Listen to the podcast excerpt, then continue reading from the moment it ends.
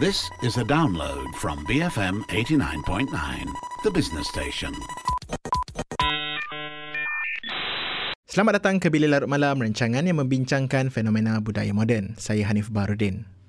Malam ini, Perunding Kerjaya Amirul Azrai Mustazah sekali lagi menyertai kami, kali ini untuk memberikan tips menjawab beberapa soalan yang sering ditanya dalam Temu Duga. Anda boleh berinteraksi dengan kami melalui Twitter di IBFM Radio sekiranya anda mempunyai sebarang pandangan yang anda ingin kongsikan bersama kami. Anda juga boleh like page kami di Facebook, cari BFM Bicara untuk mendapatkan perkembangan terkini daripada kami.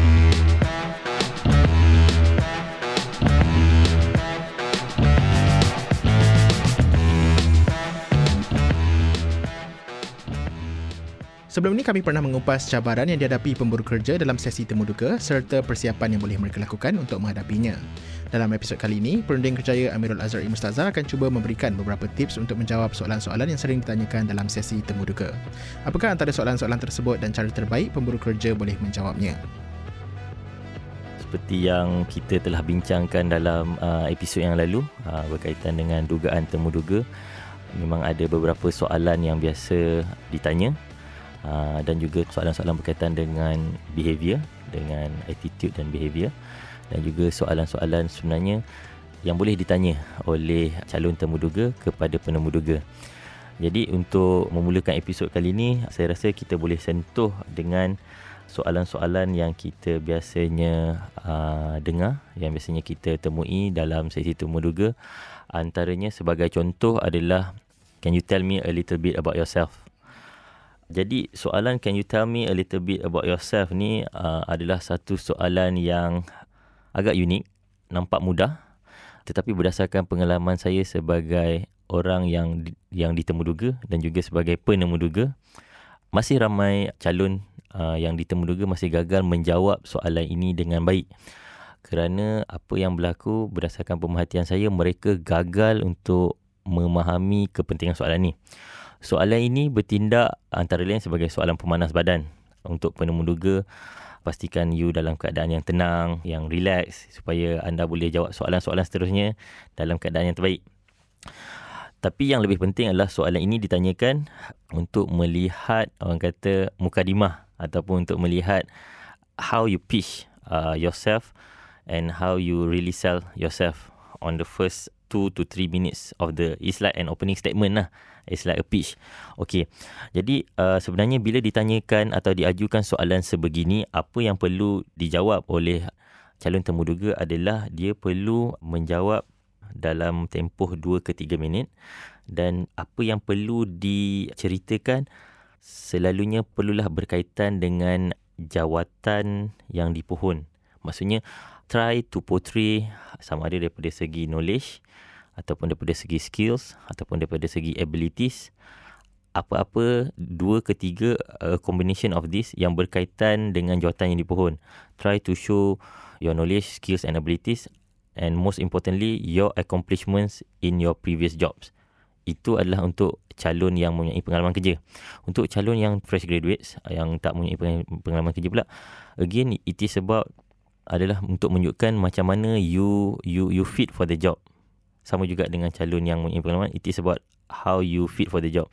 Jadi untuk calon yang tiada pengalaman it is about how you punya I would say knowledge lah and your abilities rather than experience. Okay. So and then apa yang you boleh buat adalah the last 30 seconds adalah dengan wrap up balik.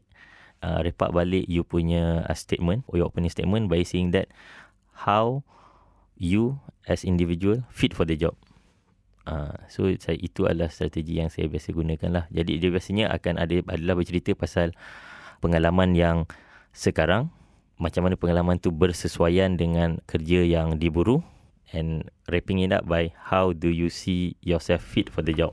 Hmm, dan bila soalan begini ditanyakan ianya bukan untuk cerita tentang personality dan sebagainya. Bagi saya persoalan itu akan diajukan ataupun akan boleh terjawab bila ditanyakan soalan berkaitan dengan behavior. Ha. Okey.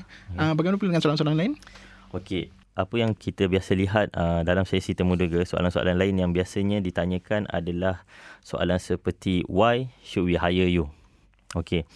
Jadi uh, soalan ni biasanya akan ditanya dua tiga soalan selepas soalan tell me about yourself ataupun akan boleh ditanya uh, soalan yang yang seterusnya biasanya ditanya setelah tell me about yourself. Jadi why should we hire you ni adalah soalan yang uh, nampak uh, seperti sangat straightforward. Tapi kalau anda ditanya soalan ini adalah basically is for you to come up with an answer ataupun uh, menjawab dengan dengan menceritakan dua ke tiga perkara sebagai contoh again is about highlighting uh, your knowledge skills and abilities and then dengan highlightkan you punya knowledge skills abilities you have to connect it dengan cara macam mana with that you boleh deliver great results and then seterusnya macam mana anda dengan dengan kedua-dua ni uh, you fit into the position, into the team and into the company. So adalah again lanjutan daripada soalan tell me about yourself tu, you can build up from that and tell them about how you can actually contribute if you are being hired. Jadi strateginya dalam menjawab soalan ni adalah untuk menceritakan what you have accomplished and how you can contribute and more importantly how you can contribute as a team for that particular department or in that particular company. So it's about culturally fit uh, as well lah. Okay and anda juga boleh boleh boleh highlightkan one or two things yang boleh buatkan anda stand out daripada candidates lain there must be one thing that you can really sell because it is about being confident of what you have achieved apa yang anda telah capai pada masa yang lalu yang anda boleh ketengahkan atau anda boleh kemukakan kepada penemu dega. Okay. So it is always dalam temu dega bagi pendapat saya selalunya adalah mengenai bagaimana anda menyerlahkan kekuatan anda dan anda punya pencapaian selama anda bekerja ataupun semasa anda sedang belajar jika anda seorang fresh graduate. Okay soalan-soalan yang lain pula bagi saya antara soalan-soalan yang lain yang biasanya akan ditanya lanjutan again lanjutan daripada itu uh, bila bila dah ditanya mengenai bila anda telah menjawab daripada segi knowledge skills and abilities apa yang biasanya akan ditanya juga adalah soalan berkaitan dengan achievements pencapaian sebab anda kena faham bila anda ditemuduga untuk sesuatu jawatan anda akan ditemu duga ataupun anda akan akan ditemu duga untuk melihat bagaimana anda boleh menyumbang untuk jawatan tersebut. Jadi bagaimana untuk menunjukkan yang anda boleh menyumbang untuk jawapan tersebut adalah dengan mengemukakan contoh-contoh uh, yang bersesuaian apa yang telah dicapai sebelum tu. Sebagai contoh adalah dengan menggunakan apa yang dipanggil uh, star method lah. Ha, apa yang dipanggil dengan STAR method ni adalah berdasarkan situation, task, actions and results. Jadi bila ditanya uh, mengenai pencapaian, apa yang perlu diselahkan adalah okey, beri satu contoh situasi di mana anda melakukan sesuatu task mulai ataupun mulai uh, involve in any projects or you are taking care of any of uh, responsibilities you you've been assigned to. Describe situation tersebut in details. Kemudian boleh mengemukakan perkara seperti apa permasalahan ataupun apa cabaran yang anda hadapi untuk menyiapkan task tersebut. Uh, among other things what are the expectations and challenges that you need to handle for that task or you need to complete for that task okay kemudiannya ketengahkan pula actions yang anda ambil. Untuk task tersebut apa yang anda lakukan supaya anda boleh uh, menyelesaikan perkara tersebut task tersebut? Okey dan terakhir sekali is wrapping it up. Anda perlu wrap up sebab dia soalan dia berkaitan dengan pencapaian jadi anda perlu menunjukkan dengan situasi yang anda hadapi dengan task yang diberikan dengan action yang anda ambil apa pencapaian anda apa results dia apa outcomes dia jadi outcomes ni lah yang anda perlu selahkan dan kalau boleh highlightkan bagaimana dia related dengan kerja yang anda sedang ditemuduga. Sebagai contoh, among other things, bagi saya soalan berkaitan achievement ni antara perkara yang senang untuk anda highlightkan adalah when it comes to results, anda mesti tunjukkan contoh berkaitan dengan cost, kualiti ataupun masa. Sebagai contoh anda masuk anda improve the process. By improving the process, it helps to speed up things. Itu faktor daripada segi masa. Ataupun dengan anda bekerja ataupun basically apa yang anda boleh tunjukkan adalah bagaimana dalam kerja yang sekarang anda improve the process. Jadi dia berkaitan dengan masa. Ataupun anda boleh tunjukkan bagaimana dengan having uh, some sort of business acumen or strategic thinking, you help to save certain amount of money. For example, in your role, you negotiate for a better deal or a better fees or better rate with with your suppliers, with your vendors. Uh, that is how you show that you contribute or achieve in terms of cost savings, in terms of money. And then the other one is contohnya sebagai quality. Bagaimana dengan improve certain processes, it helps to improve the quality of the work produced. Hmm. Okay. So, so kira jangan terlalu I mean, tak menunjuk tapi macam lebih kepada menggunakan fakta-fakta. Ya yeah, betul. Jadi lah. jadi anda perlu gunakan fakta lah, fakta dan dan tak tak perlu terlalu spesifik tapi tak perlu terlalu general because kalau anda if you are making a general statement tanpa a supporting evidence it is quite orang kata difficult to comprehend what you are trying to say as well. Okay. Jadi soalan yang seterusnya antara lain adalah soalan uh, ni soalan yang agak popular ditanyakan. Terutamanya ini permasalahan yang saya selalu lihat terutamanya untuk wanita-wanita yang berkerjaya uh, yang kemudiannya berkahwin dan mempunyai anak. Ataupun mereka yang mungkin daripada sedang bekerja mengambil masa untuk berhenti kerja dan sambung belajar ataupun mereka yang sedang bekerja berhenti kerja untuk menjaga mak ayah yang sakit ataupun anak yang sakit. Because for me among other things that are important in life family is one of it okay? Tapi apa yang berlaku berdasarkan pengalaman saya berdasarkan how people come and see me and and, and share their stories uh, ramai ada masalah untuk mendapatkan pekerjaan selepas melalui satu tempoh employment gap yang tak terlalu lama kadang-kadang ada yang hanya 6 bulan ada yang 9 bulan ada yang 12 bulan setahun. And some of them more than that. Jadi soalan ni biasanya akan ditanya tapi kalau saya boleh menyentuh sikit sebenarnya it should be addressed when you apply for the job. Okay. Dan selalunya bila anda berjaya explain dalam anda berjaya uh, menerangkan dalam permohonan kerja yang anda hantar kenapa anda ada gap tersebut dan bila anda dipanggil temu duga soalan ini saya boleh katakan selalunya akan ditanya sebab why there is a gap in your employment kenapa adanya gap dalam you punya employment ni uh, biasanya ditanya sebab sebagai pemuda kita nak nak lihat kenapa ataupun nak fahamkan situasi apa yang sedang berlaku dalam kehidupan orang yang kita temu duga ni. Okey. Jadi bila ditanya soalan begini, bagi saya the best answer is by being honest. For me, honesty is the best policy. In your case, especially memang kalau dia berkaitan dengan family, that you have to take care of your sick parents or sick child.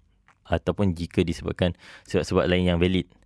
Tapi apa sebenarnya yang anda perlu lakukan, jangan hanya bercerita tentang situasi ataupun masalah yang anda hadapi yang membuatkan anda terpaksa berhenti kerja.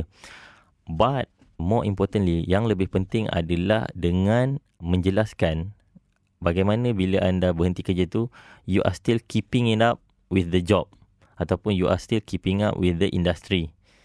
Melalui apa? Melalui pembacaan, melalui maybe part-time jobs ataupun melalui volunteer jobs ataupun for example sebab most of the jobs nowadays require you to communicate, requires you to have the soft skills. So, anda boleh tunjukkan ni dengan melalui kerja-kerja seperti part-time, kerja-kerja seperti volunteer. Jadi, this is how you you need to explain how you fill up your employment gap. Sebab apa yang ingin dilihat ataupun apa yang ingin di, di, dilihat oleh penumbuh juga adalah bagaimana anda fill up your time. Ha, sebab kalau anda menceritakan yang selama setahun tak buat apa-apa langsung hanya menjaga ibu bapa ataupun anak yang sakit, uh, mungkin penumbuh duga akan ada doubt untuk ambil anda. dan sebenarnya dalam sesi temu duga bila dah bercerita mengenai employment gap dan dah menjelaskan mengenai employment gap apa yang perlu di highlightkan kembali adalah adalah berkaitan dengan your knowledge, skills and abilities and your eagerness to come back to work. Itu saja. Sebab bila ditanya mengenai employment gap, selalunya akan ada soalan susulan seperti what if the same situation happens again? Macam mana nak jawab? Because depends on situation. But what assurance that you can give sebab biasanya penemuduga yang buatkan penemuduga skeptical untuk mengambil orang yang ada employment gap adalah if the same situation happens, what will you do? Uh, jadi untuk tackle soalan ni, again the answer is try to be honest. But for me, in my opinion, when you are hunting for jobs again, usually you are ready to work again regardless of the situation that you are facing. So you can be clear that okay, 6 bulan yang lepas anak saya sakit tapi uh, berdasarkan pengamatan doktor, uh, doktor mengatakan yang anak saya dah dalam keadaan yang stable, dalam keadaan yang elok. Dan saya rasa kalau ada masalah dan you can give assurance. It is about giving assurance that you really want the job, you, you are now ready for the job. Uh, bagi saya it is about giving assurance saja yang membuatkan sebab anda kena meyakinkan penemu yang anda telah bersedia untuk kembali ke alam pekerjaan. Itu saja. How to tackle the soalan susulan ni lah. Okay.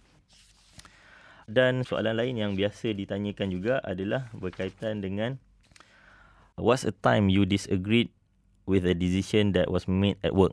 Ha, bagaimana kalau ada keputusan yang dibuat dalam satu team ataupun dalam satu unit, dalam satu department tetapi anda tidak bersetuju.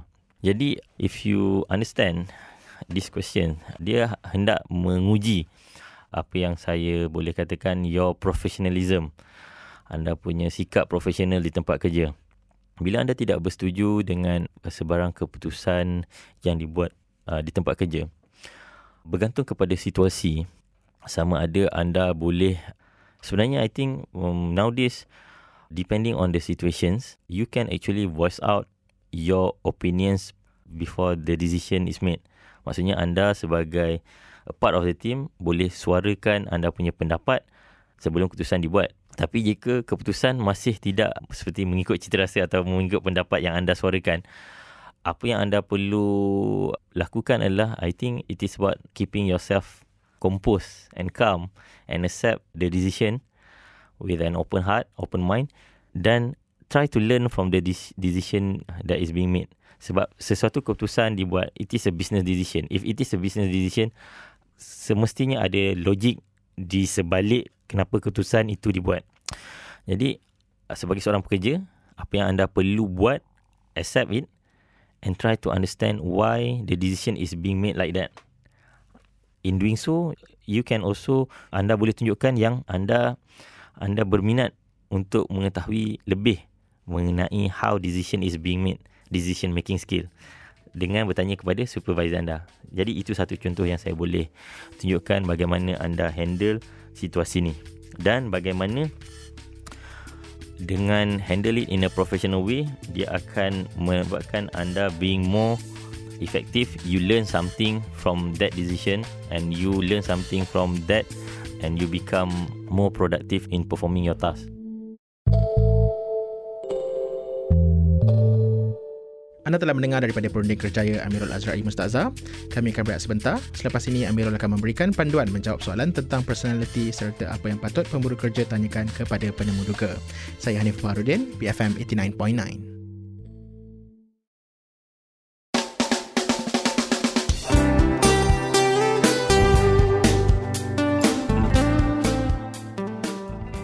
BFM 89.9 anda sedang mendengar rancangan Bila Larut Malam bersama saya Hanif Baharudin. Perunding Kerjaya Amirul Azra'i Mustazah menyertai kami minggu ini untuk memberikan sedikit panduan tentang bagaimana kita boleh menjawab soalan-soalan yang biasanya ditanyakan dalam temu duga. Dalam bahagian kedua ini, beliau akan memberikan pula panduan bagaimana kita boleh menjawab soalan yang lebih bertumpu kepada personality serta soalan yang patut pemburu kerja tanyakan kepada penemu duga apabila diberi peluang. Kita mungkin sekarang nak bergerak kepada soalan-soalan tentang personality sebab selain daripada soalan-soalan tersebut terdapat juga soalan-soalan yang lebih bersifat personal yang ingin mengu- orang kata menyoal atau menguji uh, perwatakan kita kan. Betul. Jadi apakah antara soalan-soalan yang berkaitan dengan perwatakan kita yang sering ditanya dalam temu duka? Uh, Okey, saya masih ingat lagi antara soalan yang saya pernah ditanya semasa saya ditemu duga untuk satu jawatan sebagai HR consultant. Saya tanya bagaimana to talk about a time when uh, you had to work closely with someone whose personality was very different from yours. Maksudnya bagaimana anda untuk menjelaskan situasi di mana anda perlu bekerja dengan mereka yang mempunyai personality yang tersangat berbeza daripada anda. Jadi bila anda ditanyakan soalan seperti ini, soalan ni sebenarnya berkaitan dengan teamwork. Because nowadays bila anda bekerja, anda akan bekerja dalam satu environment yang mana anda akan bekerja dengan multinational, multiracial, uh, multi-language speaker and coming from various backgrounds. Semestinya akan ada perbezaan personality di tempat kerja termasuklah dalam anda punya team dalam anda punya pasukan dalam anda punya unit.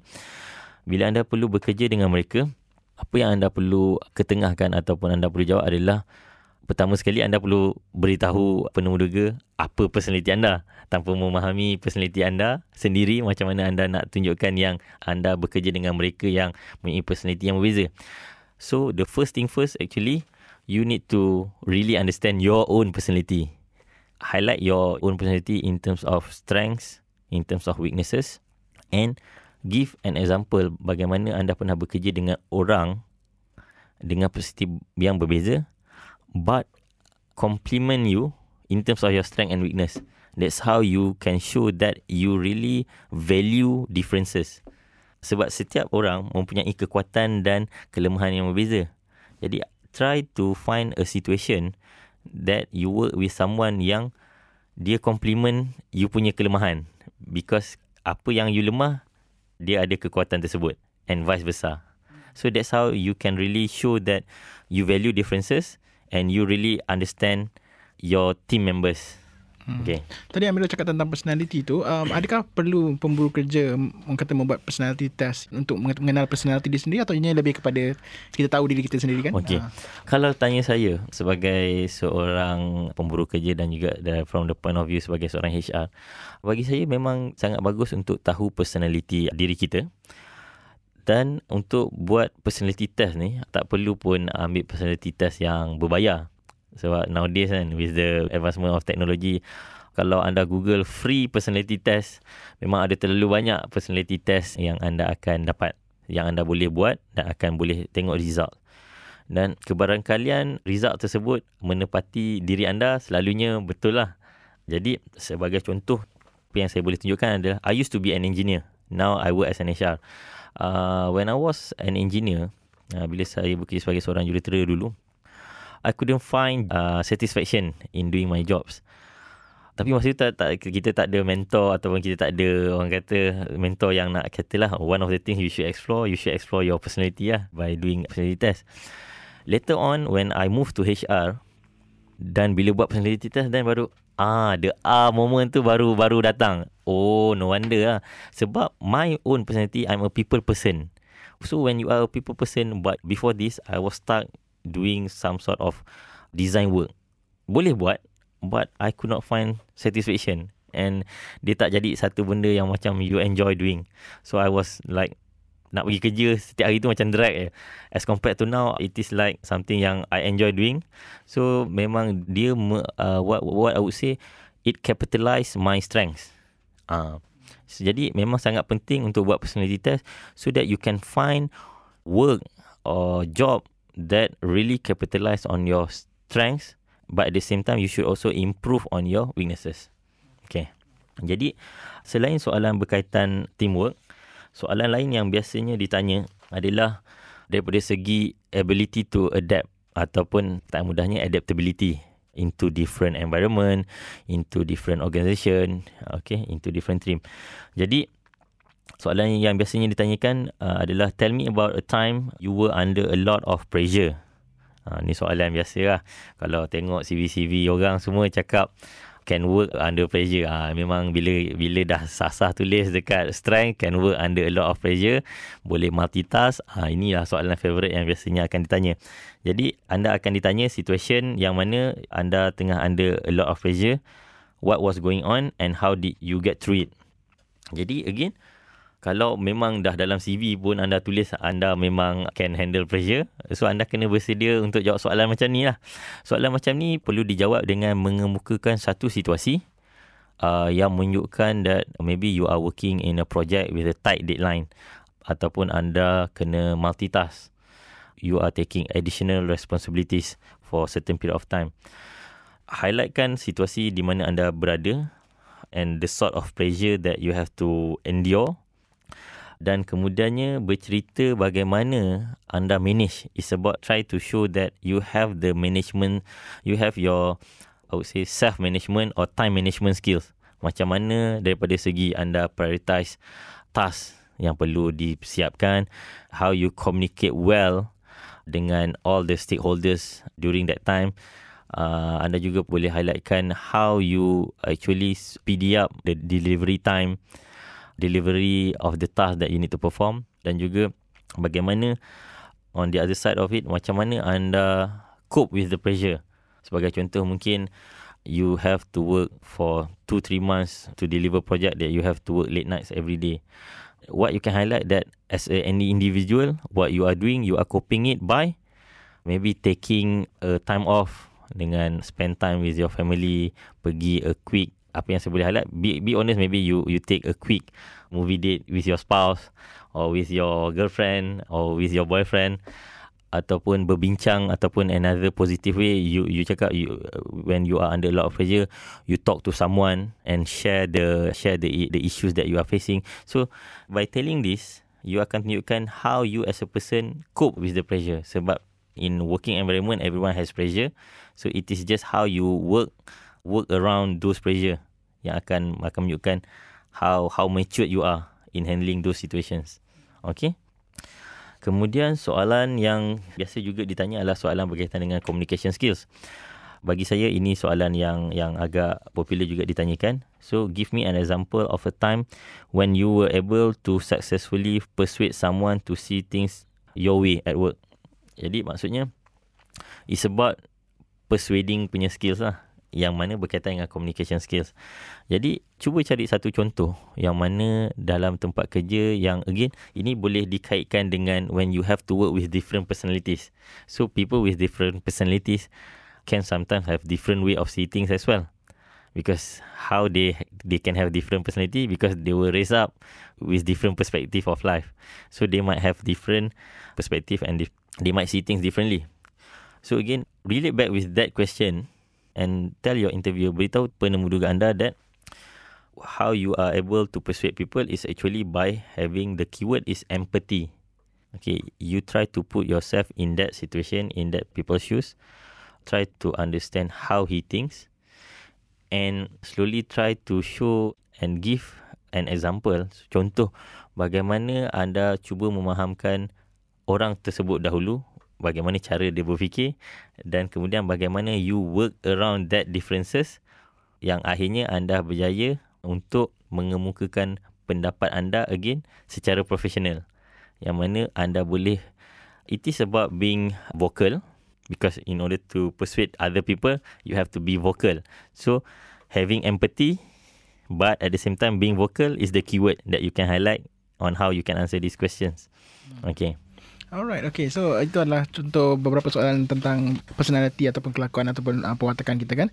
Uh, selain daripada menjawab soalan, pemburu kerja juga sebenarnya mempunyai peluang untuk bertanyakan soalan kepada penemu duga ataupun sekiranya tidak diberi peluang, kita patut mengambil inisiatif untuk bertanyakan soalan kepada penemu duga kan. Uh. Uh, jadi apakah antara contoh-contoh soalan yang patut kita tanya bila diberi peluang ataupun patutnya kita tanyalah bila kita ada peluang untuk tanya kan? Okay, betul. Jadi berdasarkan pemerhatian saya, this is the last piece and the last part in in an interview session yang jarang di yang jarang disentuh ataupun dibincangkan.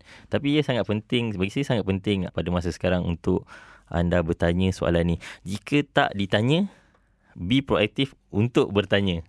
Jadi, kenapa? Sebab bila anda memang berminat untuk sesuatu kerja, usually you will have done some research. Anda dah buat study berkaitan dengan pekerjaan tersebut mengenai task, mengenai company uh, and mengenai culture, environment of the company and situation of the company. Jadi jika anda tak mengambil peluang semasa sesi temu duga untuk bertanya ataupun bila ditanya anda tak bertanya itu adalah bagi saya adalah satu loss loss of opportunity to really highlight why you are how you are different why you are different uh, from other candidates jadi selalunya banyak soalan yang boleh ditanyakan uh, but let's talk about a few questions and how to tackle it jadi biasanya bila anda diberi peluang ataupun anda telah berjaya mencipta peluang untuk bertanya soalan kepada penemuduga Antara soalan yang anda boleh tanyakan adalah what are the skills and experiences you are looking for in an ideal candidate dan juga what attributes does someone need to have in order to be successful in this position. Jadi kedua-dua soalan ni berkait rapat dan sebenarnya bergantung kepada sama ada anda berjaya dalam sesi temu duga tersebut ataupun tidak. Dengan bertanya soalan ini, anda akan lebih faham mengenai pekerjaan yang anda pohon, mengenai jawatan yang dipohon. Dan anda boleh gunakan jawapan yang anda terima daripada penemu dera ini untuk lebih bersedia bagi jawatan-jawatan akan datang. Jadi dengan bertanya soalan berkaitan dengan skills and experience, anda akan lebih memahami apa kemahiran dan apa sebenarnya pengalaman yang diperlukan for that specific jobs. And if you are hunting for the same specific jobs in the future, you will know what to highlight in your CV in the future, what sort of modification needs to be made dekat dalam CV dan juga how you can actually highlight again dia relate balik dekat tell me about yourself and you boleh gunakan input ni untuk improve you punya pitch dalam tell me about yourself.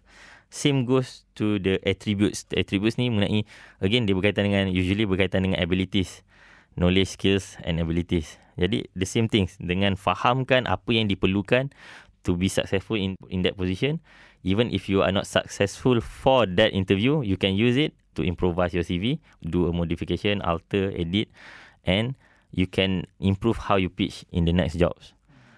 Again, by asking these questions, you akan tunjukkan minat yang anda berminat untuk dapatkan kerja tersebut and you really want to be successful in that position. Itu contoh soalan yang boleh ditanya yang berkaitan dengan jawatan yang dipohon. Okay, itu satu. Soalan lain yang anda boleh tanya, yang menarik untuk ditanya, yang anda boleh tanyakan untuk menunjukkan minat anda terhadap kerja tersebut adalah berkaitan dengan tim yang akan anda bekerja. Jadi soalan yang biasanya ditanyakan, can you tell me about the team I'll be working with? Who will I work with most closely? Who will I report to directly? And which other departments work most closely with with you?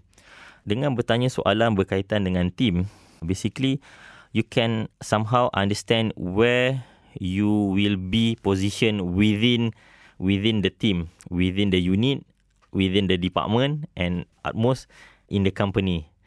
Jadi anda akan faham, anda akan menunjukkan minat untuk bekerja dalam tim tersebut. But at the same time, input yang anda boleh dapat adalah bagaimana anda akan dipositionkan, anda akan diletak dalam sesuatu tim.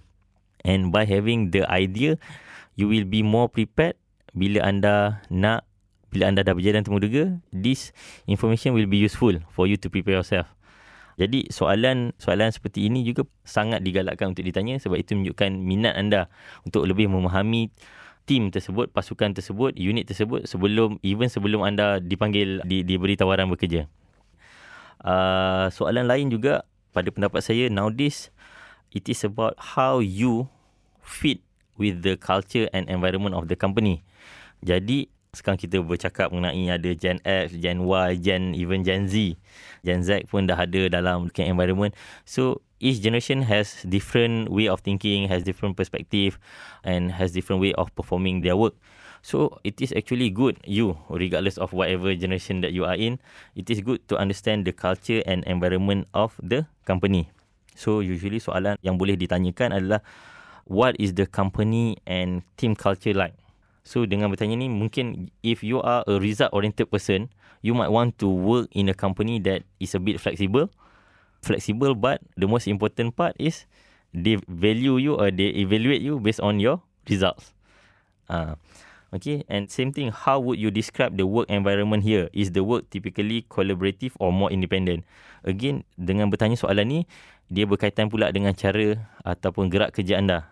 If you are a sole contributor, if you find that you need to work in a team, collaboratively throughout the years you are in the in the company, maybe you find it something yang tak match dengan you punya personal value or personal fit, personal style. And vice versa. Sebab kalau anda orang yang memang boleh bekerja dalam tim, anda nak cari kerja yang mana memang memerlukan anda bekerja dalam pasukan. Tapi kalau anda adalah a sole contributor, anda nak cari kerja yang mana anda boleh work independently tanpa ada banyak gangguan, interference daripada, again, dia berkaitan dengan soalan the team tu. Team yang anda akan bekerja.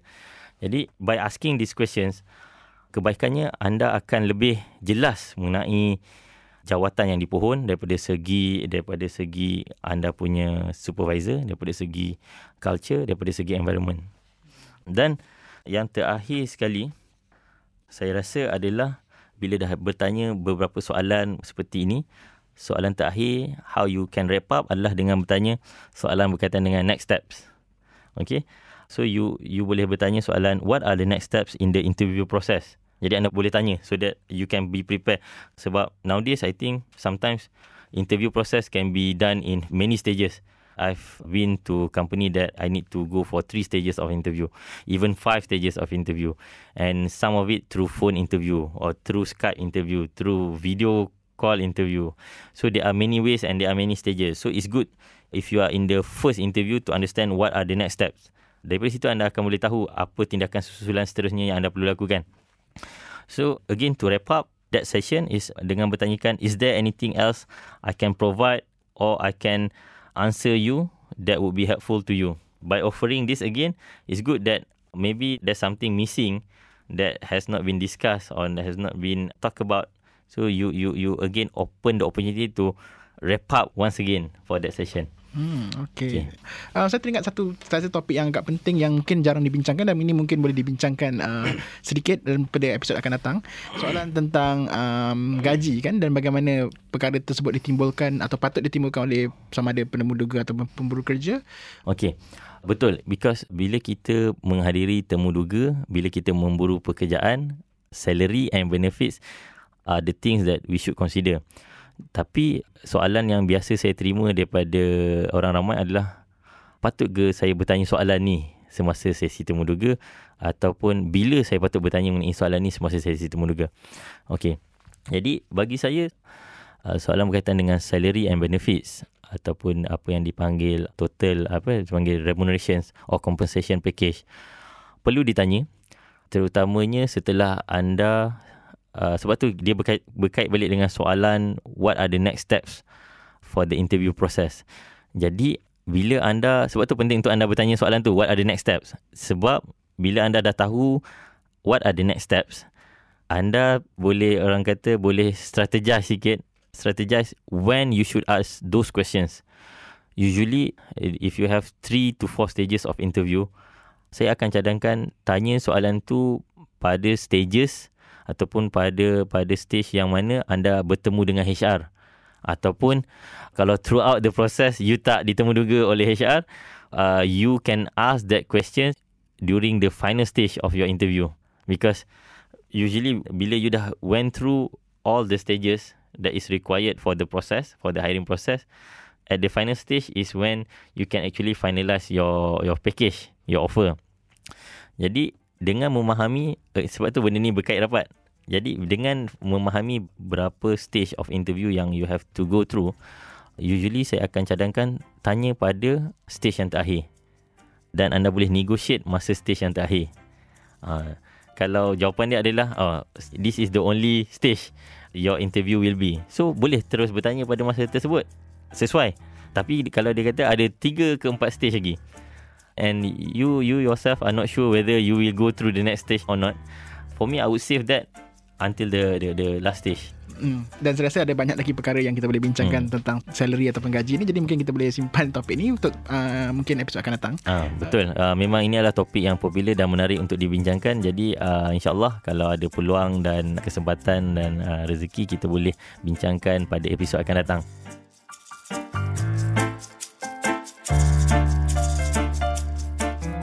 Kami telah membincangkan beberapa tips menjawab soalan yang sering ditanya dalam Temu Duga bersama perunding kerjaya Amirul Azrai Mustazah. Itu sahaja untuk episod Bila Larut Malam minggu ini. Kongsikan pandangan anda berkenaan topik malam ini di Twitter kami at BFM Radio. Untuk mendengar episod-episod Bila Larut Malam yang seterusnya, sertai kami setiap Rabu malam selepas pukul 12.30 malam. Jika anda ingin mendengar episod kami yang sebelumnya, anda boleh stream atau muat turun podcast kami di bfm.my slash blm. Anda juga boleh muat turun app kami di Apple App Store dan Google Play untuk mengikuti rancangan Bila Larut Malam dan pelbagai lagi rancangan-rancangan yang lain di BFM. Jangan lupa juga untuk like page kami di Facebook BFM Bicara. Sekian, saya Hanif Baharudin. Selamat malam, BFM 89.9, The Business Station. Thank you for listening to this podcast. To find more great interviews, go to bfm.my or find us on iTunes. BFM 89.9, the business station.